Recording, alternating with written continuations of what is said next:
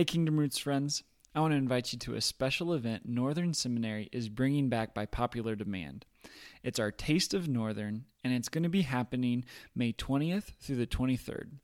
We're opening all our classes that week in May, and it doesn't matter if you're in the Netherlands or Japan, because check this out, we literally have students join us from both of those places. See, everyone can participate from anywhere in the Taste of Northern via Northern Live. You just need an internet connection. Now, we're so excited at the thought of having you join us for one of the classes between May 20th through 23rd that we will send you the first lecture Scott did on Paul's pastoral theology for free, as well as give you a $250 scholarship toward a degree program at Northern. That's a value of over $550 that you're getting absolutely free just for signing up and attending the Taste of Northern event. Just go to seminary.edu/taste to sign up. We look forward to being with you and having you get a taste of our Northern community.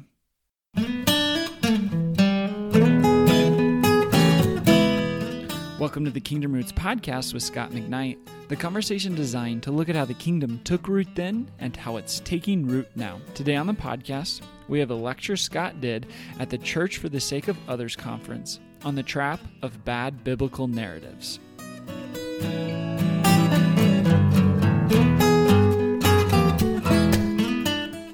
In talking about the dangers, I have found in my life that one of the most important things in Bible reading is to learn to read the Bible as a narrative or a story with a plot from beginning to end.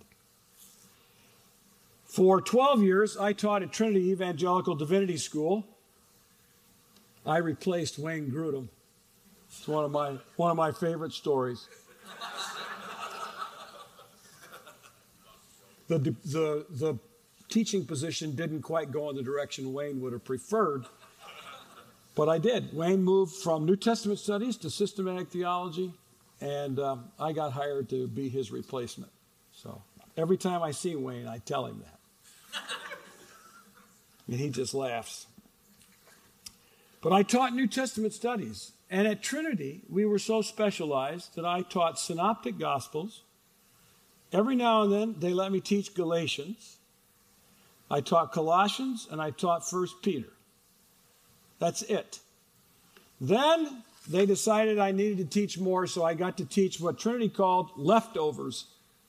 And that was, there's the gospels, and there's Acts and Paul, and then there's what's left. And I got to teach what's left. So I never even taught the whole New Testament when I was at Trinity. I never taught a course on the Apostle Paul because we had D.A. Carson and Doug Moo and Murray Harris and Grant Osborne, and they were all fighting over getting to teach Paul. Poor me, I had to teach Jesus.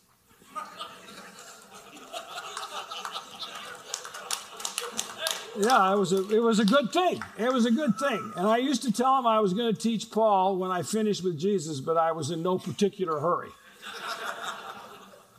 And I did not teach the Apostle Paul until I got to Northern Seminary, because when I went to North Park University and taught for 17 years, there was someone else who taught Paul. So I did not teach Paul until 7 years ago. It was the first time I ever taught a course just on the Apostle Paul. But in teaching college students, which is a difficult task, I got to tell you, Exodus and Leviticus for college students is something special, especially purity laws. You got to make it interesting. So what I developed as I was teaching college students was, at first I called them hot chapters. You just need to know the most important chapters of the Bible well. And I gave them a list of 50 hot chapters. Then I developed that into more of a narrative arc of how to read the Bible, to put it all together with a narrative. And the narrative that was running rampant at the time was I call it the CFRC, this creation, fall, redemption, consummation. This is the standard narrative that people frequently use for reading the entire Bible. But in teaching the whole Bible every semester, which I taught college students, every semester, the whole Bible, in one semester. It's not easy, but you learn what not to talk about. It was teaching the students, and it was reading more Bible and not so much specialization of the Gospels and 1 Peter, which I had at Trinity. And then Tom Wright's book came out, Volume 1, The New Testament and the People of God, which put together a narrative that made a lot of sense for parts of the Bible. Then Michael Goheen and Craig Bartholomew wrote a book on putting the Bible together. And all of that with my increasing awareness of non-canonical Jewish texts made me develop into a more of a narrative approach to reading the Bible. So I developed another narrative. I don't like the CFRC approach because I think the only place it really works is Romans and Galatians. No one else in the Bible is using that narrative. No one in the Old Testament worries about the fall. I know that's surprising, but no one talks about it like this. It's Romans 5:12 through 21 where we got the CFRC narrative, and we use it from there. And so it's of value in some ways. But I wanted to develop a narrative that would get us to the Bible's resolution. And I developed a narrative, and here was my basic logic. If the solution is Jesus is the Messiah, then we need a narrative that creates a desire and has a solution that is the Messiah. CFRC does not do that. You know what the solution to CFRC is? Salvation. Personal salvation. Whoever brings it. So I wanted to develop a narrative, and I developed this narrative that I thought was clever, that it didn't work very well because of a public conversation with an Anglican guy named Tom Wright. Some people have heard of him. I called it Plan A, Plan B, and Plan A Revised. And Plan A is from Genesis 1 through 1 Samuel 8. You know, there's that critical passage in 1 Samuel 8 where Samuel comes to God, Yahweh, and says, you know, they want a king. And Yahweh says to Samuel, I think this is my translation, they've not rejected you, they've rejected me. Let's humor them and give them a king and see how they like it. So a king comes in the pages of the Bible, like it's something God doesn't really want. But he gives them a king, and then he uses the king, out of which grows the Messiah as the king. So then I saw Jesus as Plan A Revised. We're back to the kingdom of God. Well, people don't like that idea of Plan B. There's just too much Calvinism written into the fabric of our being to like the idea that God slightly shifted his plans. And I was having a public conversation with Tom Wright, and he did not like Plan B. So I thought, well, if Tom doesn't like it, I better change my mind. So now I call it theocracy, monarchy, and Christocracy. Still the same thing, but I don't have Plan B. Is that we have a theocracy, and then we have a monarchy. Out of the monarchy, with the prophets, grows Jesus as the Messiah, which is a Christocracy, and that rules the church. And I think this narrative works for the Bible. But in working with the Apostle Paul, and working with the book of Hebrews, I realized that monarchy, theocracy, monarchy, Christocracy is a narrative that erupts into kingdom theology. But not every hermeneutic of the New Testament is a kingdom theology. They don't all use the word kingdom. Paul just barely scratches the surface with this word. So, if you want kingdom to be the rule of the Bible, you're going to be colonizing other people's language games. So I think what we have to do is develop a large plot so that we can teach this on a regular basis. Every passage that comes up that we preach on, we can connect to the Bible's larger plot. It's not that hard. You don't have to tell the whole plot every time. But you can give some of the plot to give sense to the particular passage. But every author of the New Testament, Paul, Peter, James, Hebrews, and John in Revelation, Jude, Not much of a plot there, but that's all right. Every one of these authors has a narrative at work in their theology. And every one of them is slightly different, though I think Peter's plot and narrative is very similar to Paul's. The writer of Hebrews has a completely different set of categories. It won't work to talk about kingdom theology in the book of Hebrews. You've got to do something else. So we have to create a sensitivity. Now, this is something that we learn. All right, you read Walter Brueggemann. You mentioned Walter Brueggemann. He is so fun to read. And he cusses like a Lutheran, like Hauerwas down there at Duke, okay? So you read him, and it's stimulating. He creates all these ideas about prophetic imagination, Jeremiah and Isaiah. Brilliant books. They're fun to read.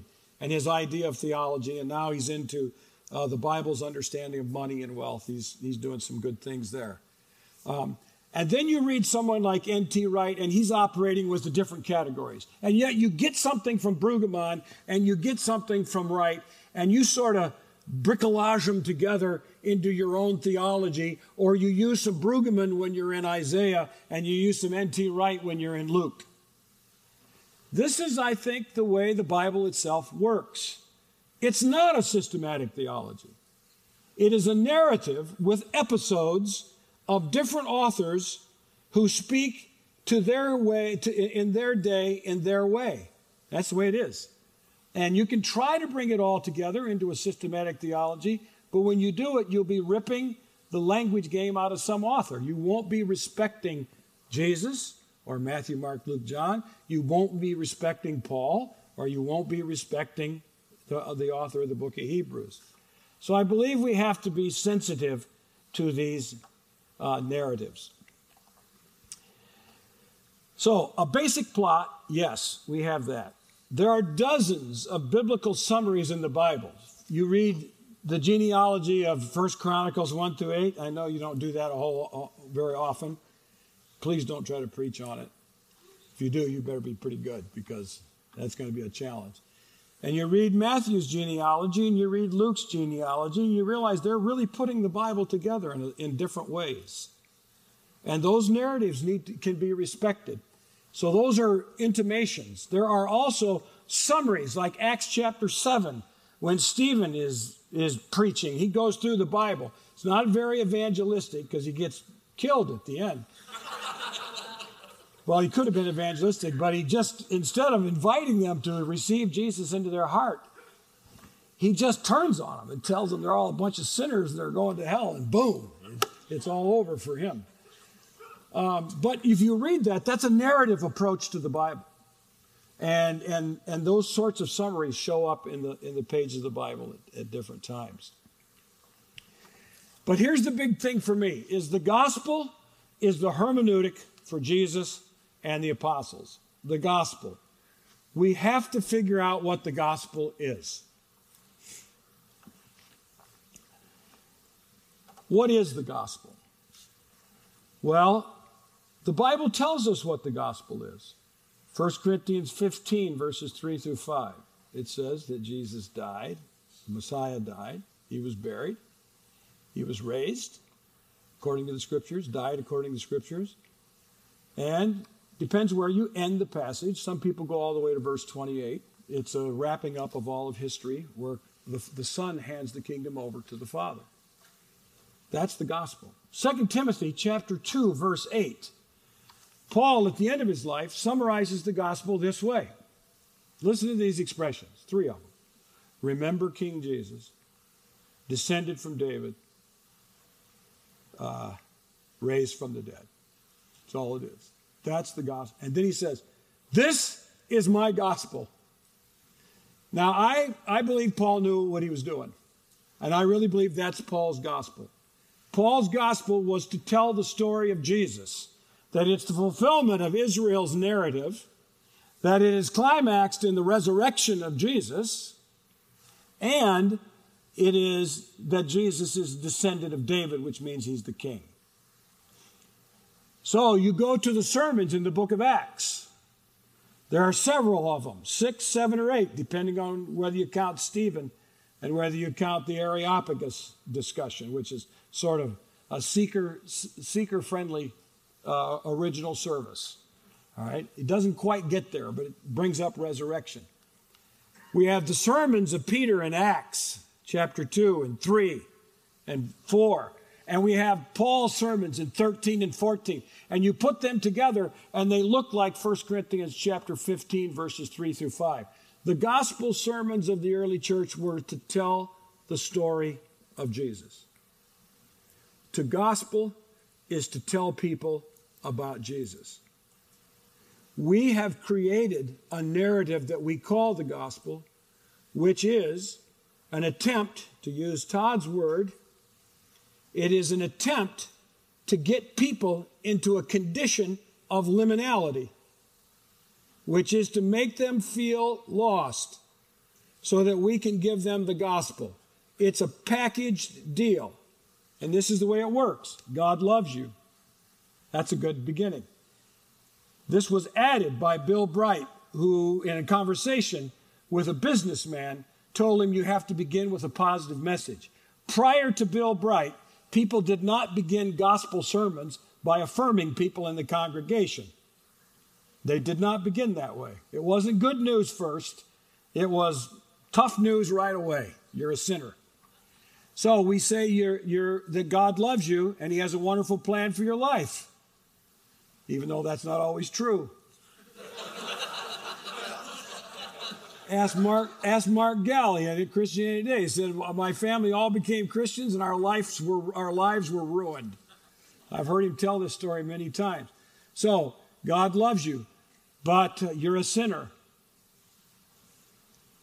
And therefore, because you're a sinner, you are damned. That's liminality. And it's an attempt to move from a positive to a negative where you create tension in a person. And if you're a good storyteller, and you've got the right kind of stories, you can create that sense of liminality. Then, because people are in liminality, you can then say, but God still loves you, and he sent his son to die for you. And if you receive him into your heart, you will be saved, and when you die, you will go to heaven. I grew up with this every Sunday, twice, morning and evening. And sometimes on Wednesday night, if our pastor thought there were enough teenagers there, he went for it again. All right? Here's what I'm willing to tell you. I think most of what was said in that packaged bundle of rhetoric designed to create liminality is basically true, but no one in the New Testament would have known that as the gospel. I believe that. What they knew the gospel was to tell the story about Jesus. It is to tell people that he lived and that he died unjustly, and he went to the grave, but God broke the powers of death and raised his son from the dead, and he is alive, like Aslan roaming in Narnia, right? And that's the good news, is that death is not the last word, that the resurrection is the last word. And we are in Eastertide, and we announce resurrection. That's our story. I learned teaching college students, 8 o'clock in the morning, Tuesday and Thursday, North Park University, Jesus of Nazareth. 60 students on average were in my class, 8 o'clock. Class actually began at 7:45, but I always told them I wouldn't start till 8, and they thought I was the Messiah for giving them 15 more minutes. I calculated that I had 2 minutes to get their attention because it's 8 o'clock in the morning, but this is something that I learned by experience. I talked Jesus, and students gave their lives to Jesus. On average, between 10 and 20 students a year would make some kind of commitment to follow Jesus, and I didn't even know what I was doing. I remember thinking, I'm not even preaching the gospel. And then I realized I was. The gospel is Jesus.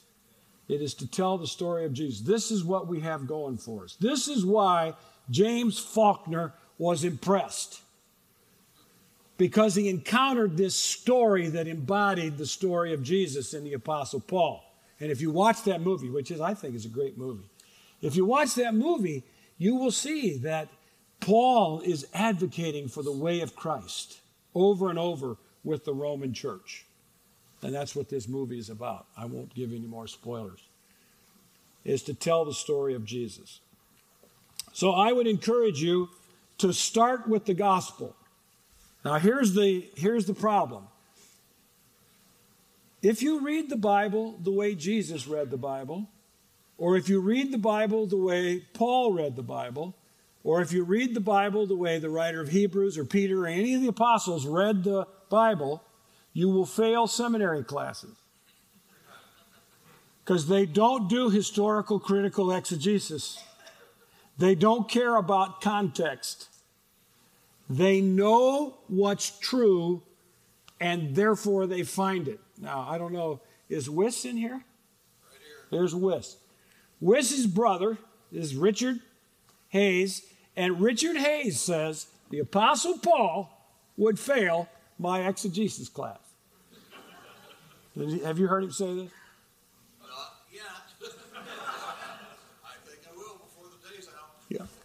Well, you just heard it from me. But he says, because Paul doesn't do things the way we do. And I believe that we need to adopt apostolic exegesis that begins with the kerygma. It's Christotelic exegesis, or it's Christocentric. We know the story.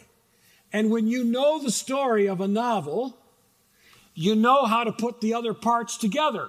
Now, you may not discover it till you get to the end, but the next time you read it, you know what's happening. And that's what we know. We know that the solution to this story is the gospel about Jesus Christ.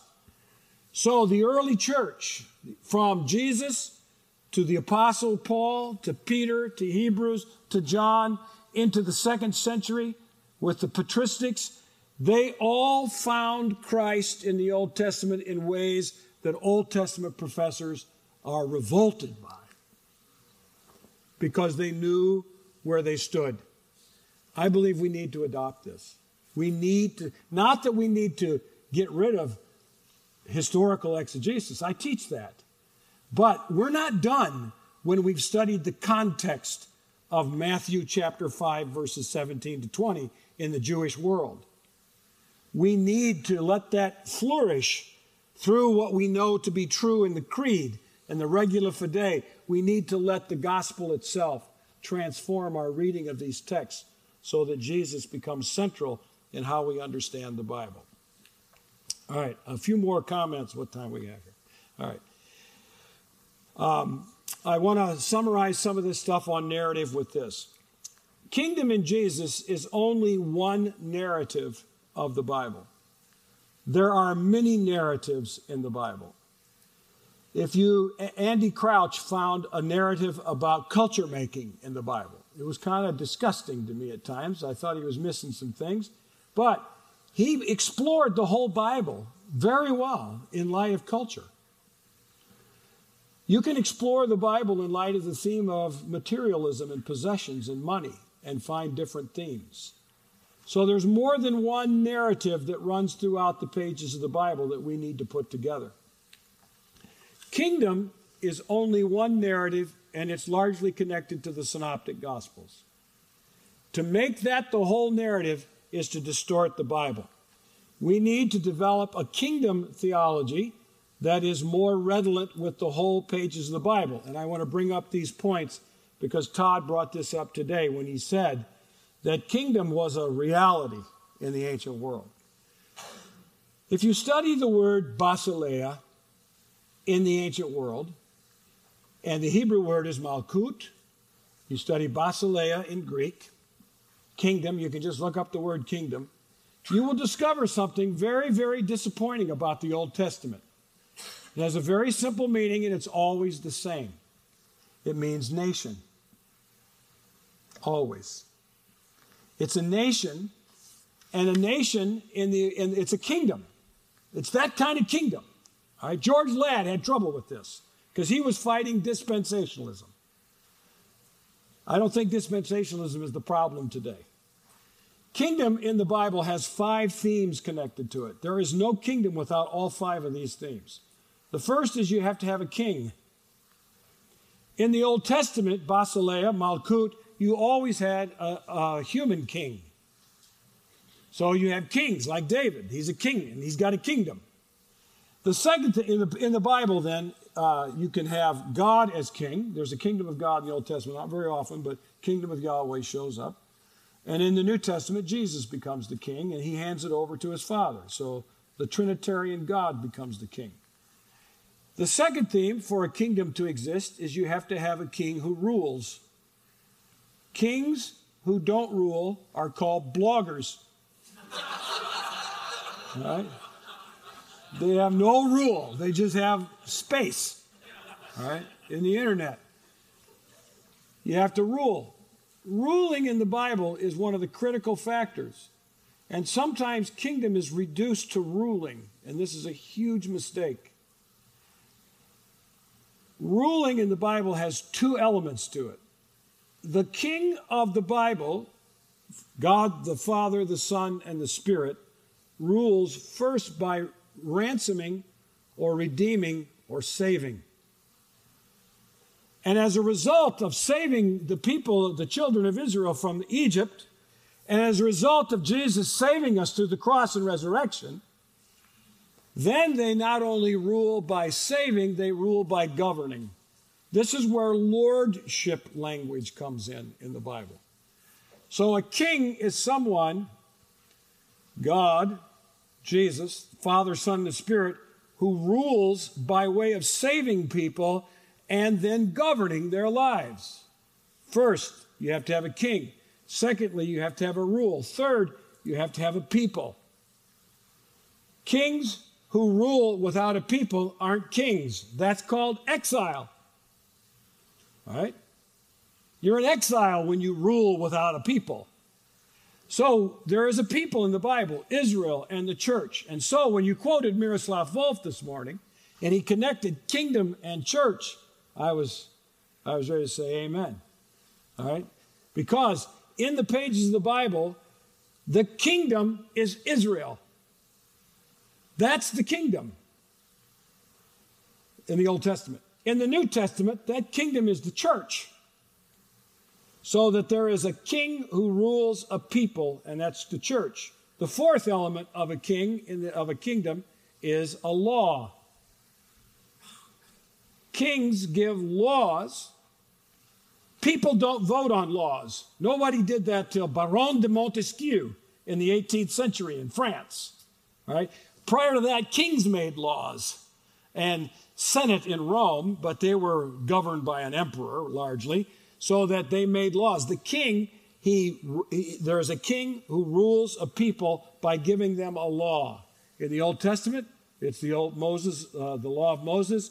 In the New Testament, it has two versions largely, the Sermon on the Mount of Jesus and the teachings of the apostles in their letters that you could call life in the Spirit. And the fifth element of the Bible on kingdom is there's a land. You know how important the land promise is in the Old Testament. There is no kingdom without a land. Now, the land promise in the New Testament is subdued. And so there's lots of debate about this, and there's no reason to pretend like we should have too much confidence of what it means. I tend to think as the temple morphs and expands, which the temple is the land of the lands, you know, as a physical space. It's the center of the land promise. As the temple morphs into Jesus becoming, I think Tom Wright called it, Jesus was a mobile temple. Then in 1 Corinthians chapter 6 and in the teachings of the Apostle Paul and indirectly in the book of Hebrews, we become the temple. So the temple, if the temple is expanded to be the people, and the people can be spread out throughout the whole world, then the land promise, I think, follows a similar pattern. It's not clear. So I don't want to get into an argument about it because I'll give in to you if you want to disagree. I'll just say, you're right, I'm wrong. That's fine. Let's move on to something else. But I would say that. So the five elements of a kingdom are king who rules by saving and governing, and he rules a people who are redeemed, and therefore he gives them a law, and they rule in physical space. I believe that wherever we occupy physical space as the people of Jesus, we are fulfilling the land promise in the Bible. All right? So gathered together tonight, we are the land of Israel in taking up, occupying space in the world as redeemed space. So this leads to the question, what is the relationship of the kingdom to the church? And this is my conclusion. I've argued this for a long time because I think this is what the Bible teaches. There is no kingdom outside the church. The church is the kingdom because kingdom people are redeemed. Only those who are redeemed by Jesus are redeemed. Only redeemed people can be kingdom people. They're saved. So I believe that we need more kingdom language, but we need kingdom language connected to church far more often. I call the people who don't connect the kingdom to the church skinny jeans kingdom people. Skinny jeans kingdom people think the kingdom is whenever good people do good things in the public sector for the common good, they're doing kingdom work. And your church is filled with these people. This is the mode of life in the American evangelical church. Volunteering, getting people to show up on a Saturday to learn evangelism lessons is a dicey game. If you say we're going to go work in a soup kitchen, half the church might show up and all the skinny jeans people will show. And this is where we live today. And it's sad to me because I think the empathy of the skinny jeans crowd is marvelous. And their concern for justice and reaching out to people who are marginalized, if we want to call them that, they love to do this. And this is a good thing. But that's not kingdom work if it's not bringing people under the lordship and redemption of Jesus and bringing people back to the church. So we need that, but we need that circle to be completed as to bring people back into the church. The narrative of the Bible then is very important. Paul uses a slightly different narrative. He is more interested in what he calls the mystery. The mystery for Paul is the inclusion of Gentiles in the people of God, and he is out and about trying to convince Gentiles that the Jewish Messiah is the Messiah of the Gentiles as well. And he's going out preaching the gospel to Gentiles.